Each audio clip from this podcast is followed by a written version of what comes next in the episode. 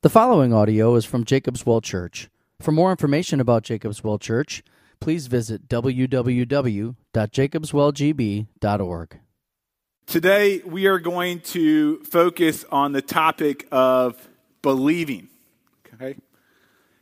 If two days ago, I know not all of you are sports fans, but if two days ago I told you that the seven and five Badgers we're going to beat the Nebraska Cornhuskers and score seventy points on them, how many of you would have believed it? Raise your hand. You are such a liar. I sure hope you're not an elder. That would be really bad. If I, if I said if I said Wisconsin was going to score seventy points on Nebraska, you probably would have asked me what sport, right? You would have said basketball, and that would even be a stretch for Wisconsin basketball. But all right, they They win a lot, they just don't score a lot, right? They're fundamental. All right, now that I've made enemies across the board, we're talking about believing. What do you believe in? How, to what degree do you believe? Would you have bet your house that the Badgers would score seventy points? I certainly hope not, although today you look like a genius. But what does it mean to believe? Well, if you look up the uh, the definition, you have a lot of synonyms that go with it, and I think they're helpful in us understanding what it means to believe in something. To believe means to have faith in something, to trust in something, to put your confidence in something or someone. Let me give you this example. I think is a great illustration of belief. There was once a tightrope artist, I guess you would call it, a tightroper uh, who was famous in Europe. And his his his his show is that he would walk across this tightrope between buildings or between different things, and then he would put a blindfold on and he would walk across that tightrope again. And then with the blindfold on, he would he would push a wheelbarrow across the tightrope. So it was an amazing act. Well, an American promoter got word of this, and he said, "You know what? I'd pay you a lot of money to come over and to do that across the Niagara Falls." He said, "I don't believe you can do it." Maybe he was just egging him on, I don't know. But he said, "I don't believe you can do it, but I'll give you a lot of money if you come and you do your act across the Niagara Falls." So the man was excited. He came over, and he started on the Canadian side, and he, he walked across the tightrope, and then he walked across the tightrope with the blindfold on. And then he came to the promoter, and he said, "Do you believe I can walk across this tightrope?" And the promoter said, "Yeah, I believe it. You just did it. It's, it's amazing." He goes, "No, do you really believe I can do it?" The promoter says, "Yes." "No, no, do you really, really, really believe I can walk across this tightrope?"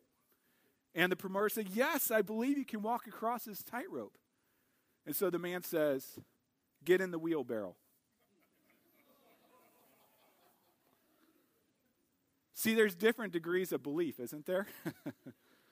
There's there's believing from a sight, sort of external, intellectual, and then there is a believing in which you stake your life on that belief. We're going to look at these different levels of belief today. If you would open up to John chapter four. Um, if you don't have a Bible, there are Bibles in the back. There are red Bibles. You might want to grab one real quick. We're going to be looking at it quite a bit. John four, verse forty-three. In the red Bible, it's page eight eighty-nine. Um, I think we have a map up here just as we start to look at this passage. See if my, my laser pointer's working a little bit. So if you remember, Jesus was in Judea, uh, and then the last few weeks he was in Sychar uh, talking to the Samaritans, and now he's coming up to Cana in Galilee. Here's Nazareth, which we'll talk about today. This is where he was born um, and where he was raised. Sorry, not where he was born. Uh, he was born in Bethlehem. He was raised in Nazareth. Uh, but he comes to Cana, and we'll talk a little bit why he goes there instead today. But this gives you a little bit of picture of what's happening. So let's look, John four, verse forty-three. He's in Samaria. It says, "After the two days, he departed for Galilee, for Jesus himself had testified that a prophet has no honor in his own hometown. So when he came to Galilee, the Galileans welcomed him, having seen all that he had done in Jerusalem at the feast. For they too had gone to the feast. So he came again to Cana in Galilee, where he had made the water wine. And at Capernaum there were there was an official whose son was ill.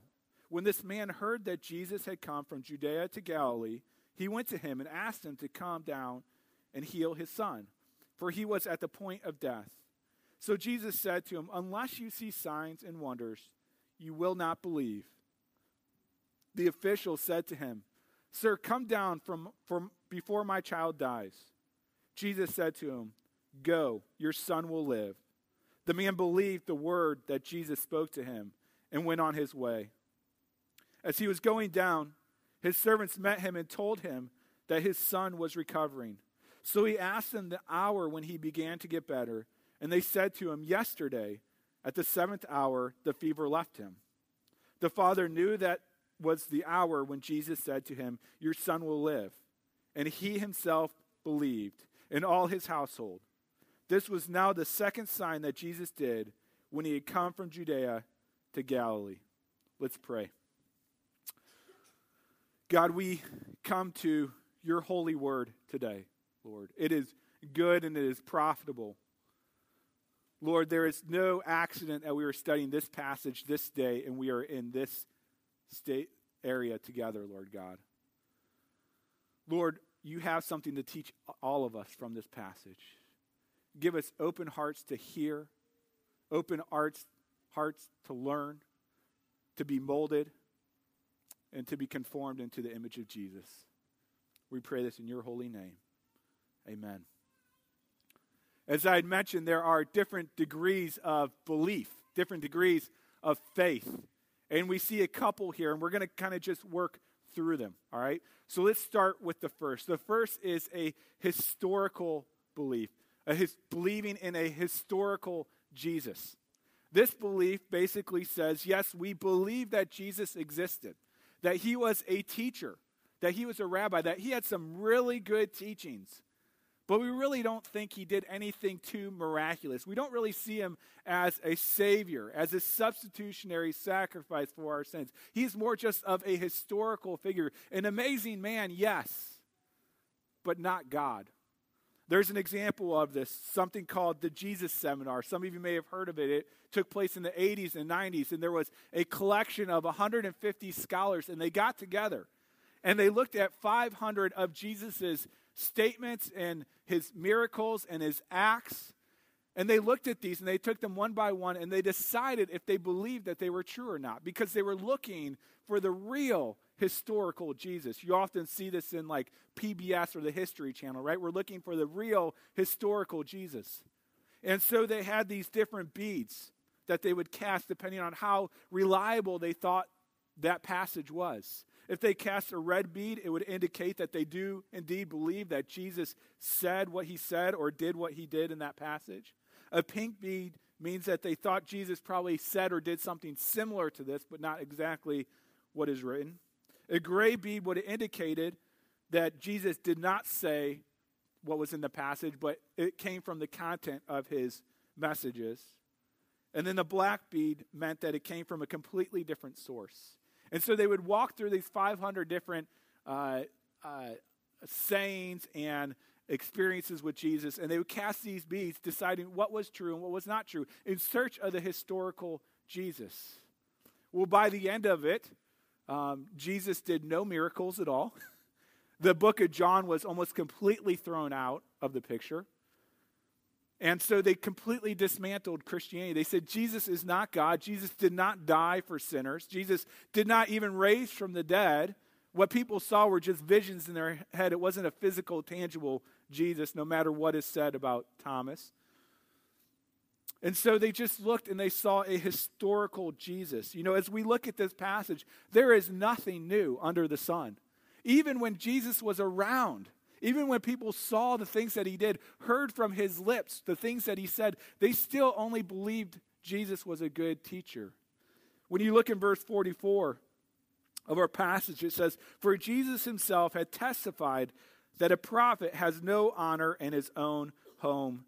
You know, we talked about why was it that Jesus did not go, you know, Jesus was going back to his region, to the region of Galilee. It would be like coming back to Wisconsin for you.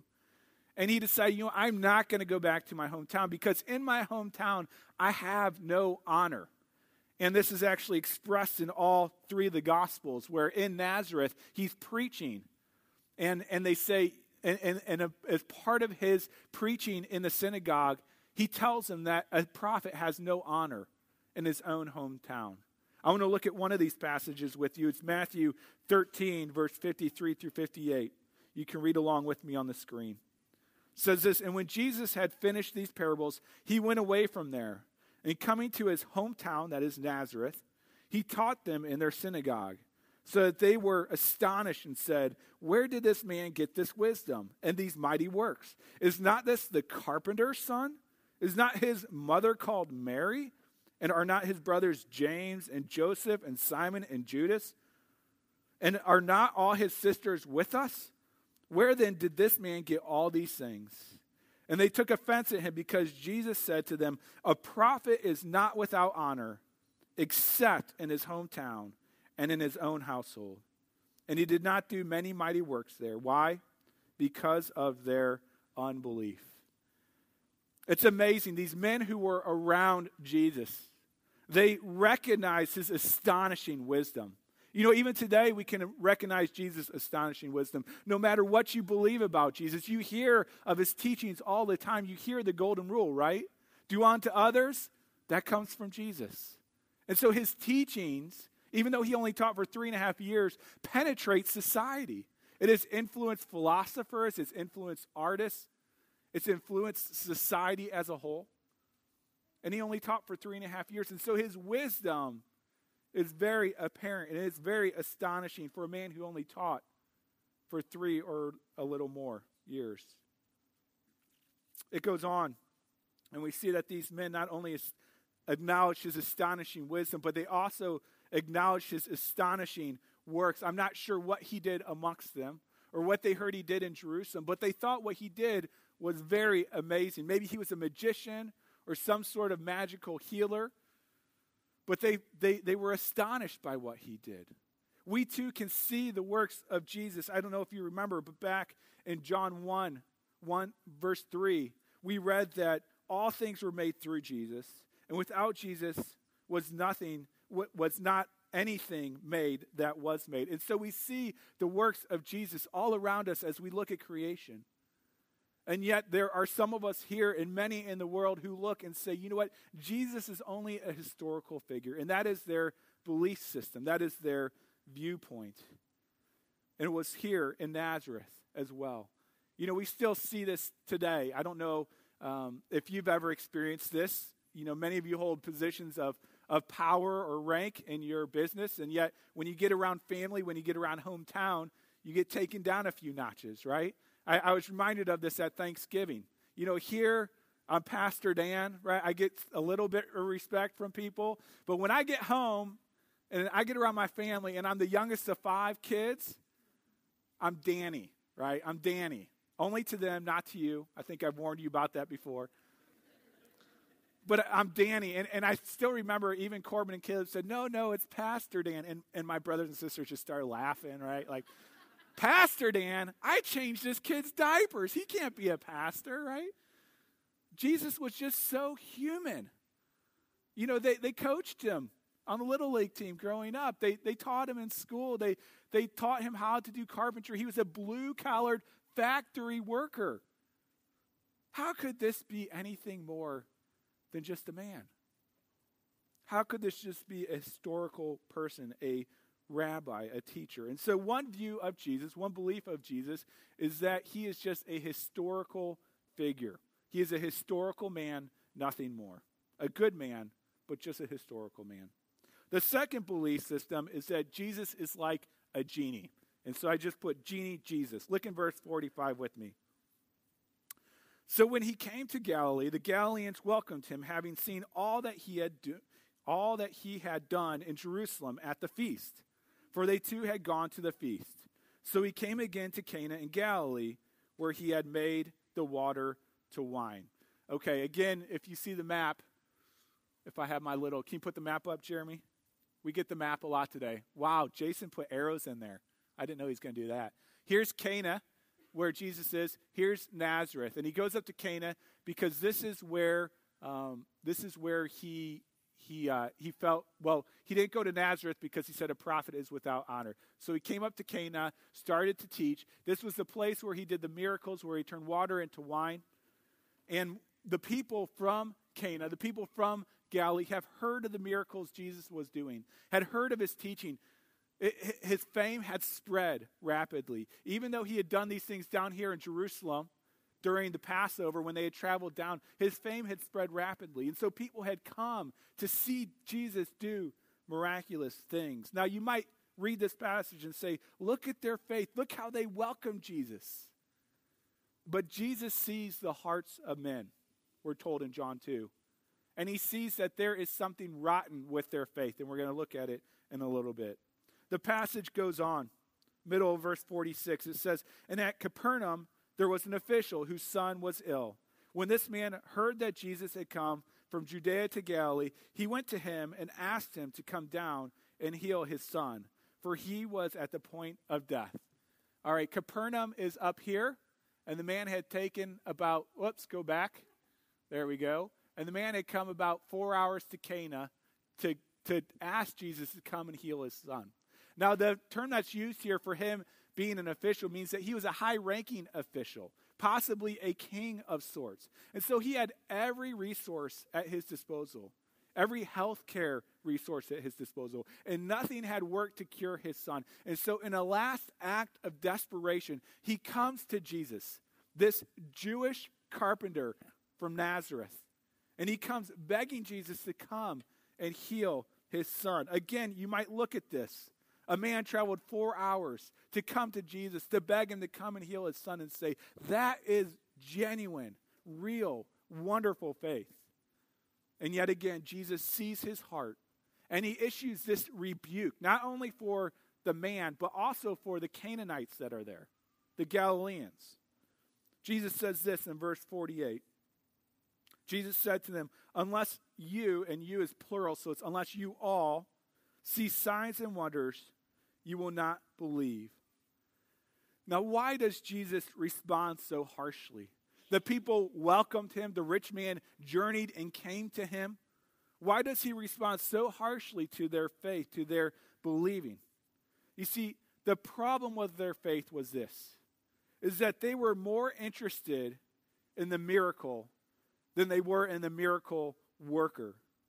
They were more interested in the healings than in the healer. They were more interested in the signs than in the Savior. They were treating Jesus like a genie.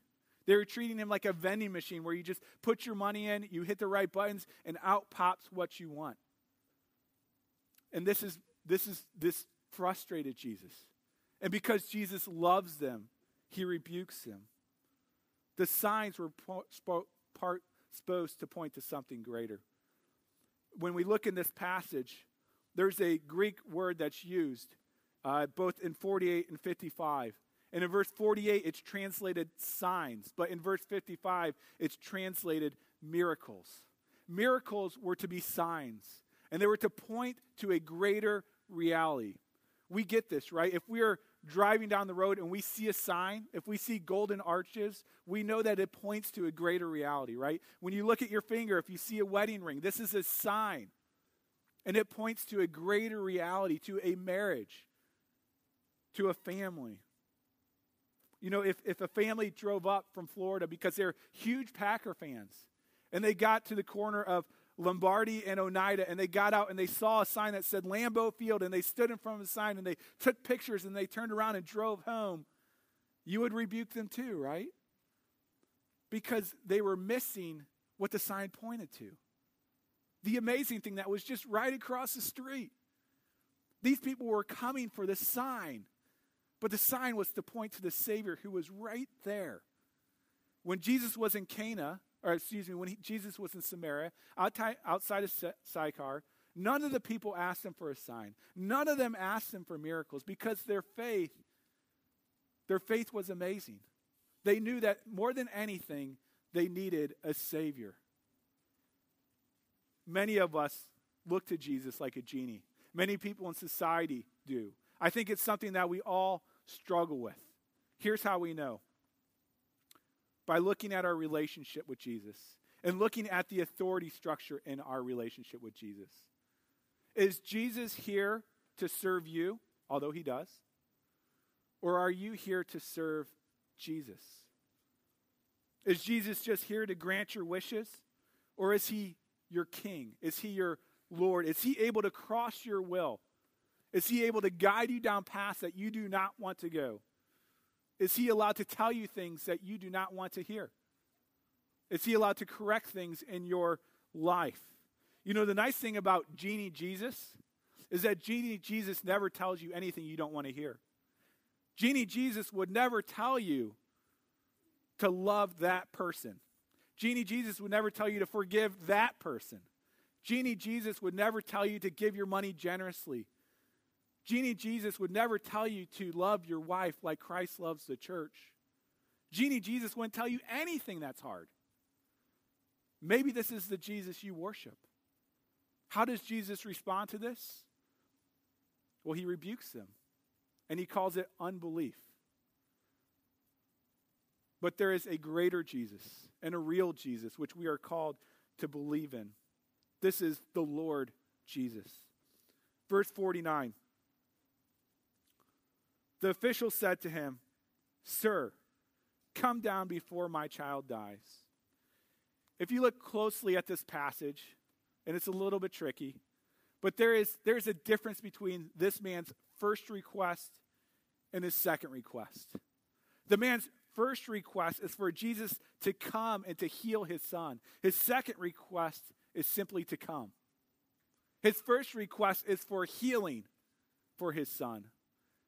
His second request is for Jesus for his son. And so you see this man is transformed. And, and we even see the faith in this statement because of the way that Jesus responds. In verse fifty, Jesus said to him, "Go, your son will live."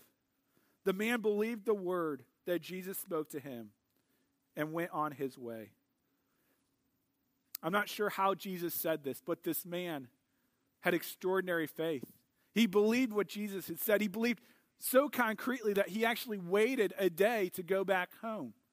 He spent the night. He could have gone back home. It was one o'clock in the afternoon. It was a four-hour journey. He could have gone back home, but he thought, you know what? My son is okay. There is no rush for me to get home. I will spend the night and head back in the morning. And so he believed the word Jesus said. And listening to a sermon on this by R C Sproul, R C Sproul put it this way. He said, Christian life is not about believing in God. It is about believing God.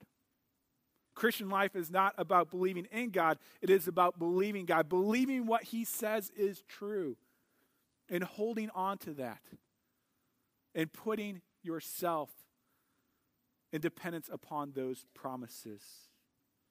Now, you might be here saying, you know, I'm a sophisticated person. I'm an intelligent person. I only believe what I can see. I do not believe out of blind faith like this man did, right? He believed Jesus healed his son, even though he couldn't see it. I have to see it to believe it.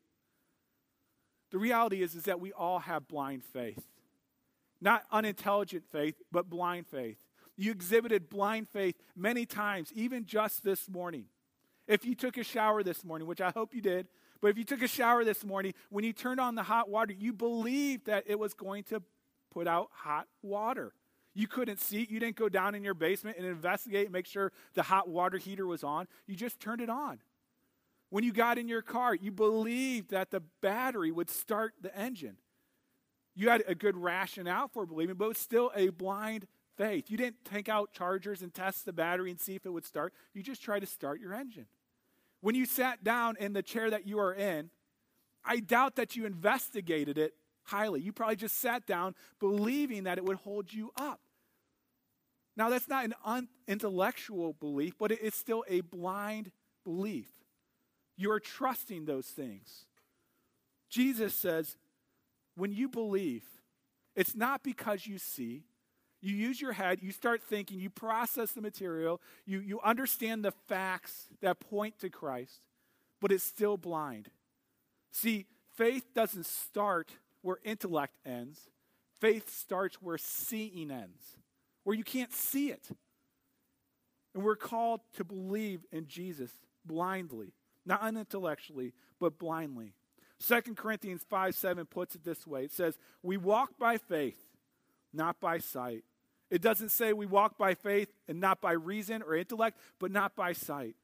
Hebrews eleven one says, now faith is being sure of what we hope for and certain of what we do not see. So you might say seeing is believing. But if you see something, you don't have to believe it because it's right there. That's the facts. When you believe, you're believing. You're putting faith in something that you cannot see. In a God you cannot see. You can see his handiwork all around you. You can see his evidence. But you have to place your faith in him. How many of you here, just show of hands, how many of you have ever seen your brain? Like either physically or on a CAT scan or something. All right, a few of you. How many of you here, this would be impressive, how many of you have actually touched your brain? Anyone? My son has touched his brain. All right, great. Good to see it. How many of you believe you have a brain? How many of you use your brain like you should? All right. Some would argue with you, I'm sure. You've never seen it. You've never touched it. But you believe you have a brain because you see evidence of it all the time. Sometimes more than others, but you see evidence of it all the time. And you believe the witness of others who have seen brains in bodies, right? We're called to believe not because it's unintellectual, but because we can't see. As we read on, we see this man's blind faith is confirmed. Verse fifty-one. As he was going down, his servant met him and told him that his son was recovering. So he asked them the hour when he began to get better. And they said to him, yesterday at the seventh hour when the fever left him. The father knew that the hour when Jesus said to him, your son will live. And he himself believes, and all his household. You know, who speaks like this? Who does this? Who can, who can say a word and bring something that is dying to life? Who can, who can speak and bring something that doesn't even exist into life? It's only something that God can do. And you see, Jesus, we, we talked about how miracles are signs to point to a greater reality, right? When Jesus brought this kid back from the point of death and gave him life, it was to point to a greater life that we can have in Jesus Christ. He talked about it earlier with the woman at the well. Do you remember? He said, I have come to give you eternal life. Now, none of us can see that eternal life. None of us can see heaven, but Jesus says, I have come. I have lived the life you should have lived. I have died the death you should have died. I have raised from the dead so that when you die, you can raise to new life again, and you will walk with me, and there will be no more unbelief, and we will be in heaven forever, and there will be no more sick little boys. There will be no more mourning or crying or pain or death because a new order has come. None of us can see that. And yet we are called to believe. Not unintelligently, yet blindly. Believe. That is the hope that we are destined for. You know, John tells us the purpose of the writing of this gospel, of this book in John twenty, verse thirty. He says this, now Jesus did many other signs in the presence of the disciples, which are not written in this book, but these are written so that you may believe that Jesus is the Christ, the Son of God, and that by believing you may have life in his name. Excuse me. So let me ask you, to what degree do you believe in Jesus? Is Jesus just a historical feature, a historical figure, a teacher, a rabbi, but nothing more? Is Jesus a genie who is here to grant your wishes but never confronts your desires? Never leads you a different direction than you want to go? Or is Jesus your Lord? Is he the Christ, the Son of God? Is he your Savior? Does he bring you eternal life? Does he bring you salvation? Are you willing to get into his wheelbarrow? Are you willing to stake your life upon him? You know, throughout the church, a lot of people have tried to... Uh, To, to make Jesus more palatable, to make the scriptures more palatable. And so they have twisted orthodox theology and, and heresies have sprung forth. And so the church has constantly had to refute these heresies. In three twenty-five, there was a council that gathered together to address these. It was called the Nicene Council. And they put together what they believed to confront these heresies, and it was called the Nicene Creed. And so what I want to do to end this sermon is I want us to declare what we believe. If you're here today and you are not a Christian, I am so glad you're here. I believe, even though I can't see, I believe that God has brought you here for a reason this morning. But I'd ask you, don't, don't say these words. We want you to act with integrity. We don't want you to, to, to feel pressured into saying these things. But if you're here and you trust in Jesus Christ, join me in, in confessing what the church has confessed for generations, what we confess here at Jacob's Well, what we put our hope in, the wheelbarrow we get into for our hope and for our salvation. If you would stand and let's recite the Nicene Creed together as we confess, as those who trust in Jesus Christ, what we believe. Read along with me. We believe in one God, the Father, the Almighty, maker of heaven and earth, of all that is seen and unseen. We believe in one Lord, Jesus Christ, the only Son of God, eternally begotten of the Father, God from God, light from light, true God from true God, begotten, not made, of one being with Father. Through him all things were made. For us and for our salvation, he came down from heaven, was incarnate of the Holy Spirit and the Virgin Mary, and became truly human.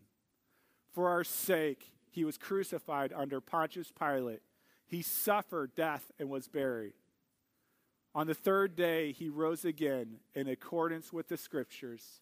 He ascended into heaven and is seated at the right hand of the Father. He will come again in glory to judge the living and the dead, and his kingdom will have no end. We believe in the Holy Spirit, the Lord, the giver of life, who proceeds from the Father and the Son, who with the Father and the Son is worshiped and glorified, who has spoken through the prophets. We believe in one holy, universal, and apostolic church. We acknowledge one baptism for the forgiveness of sins.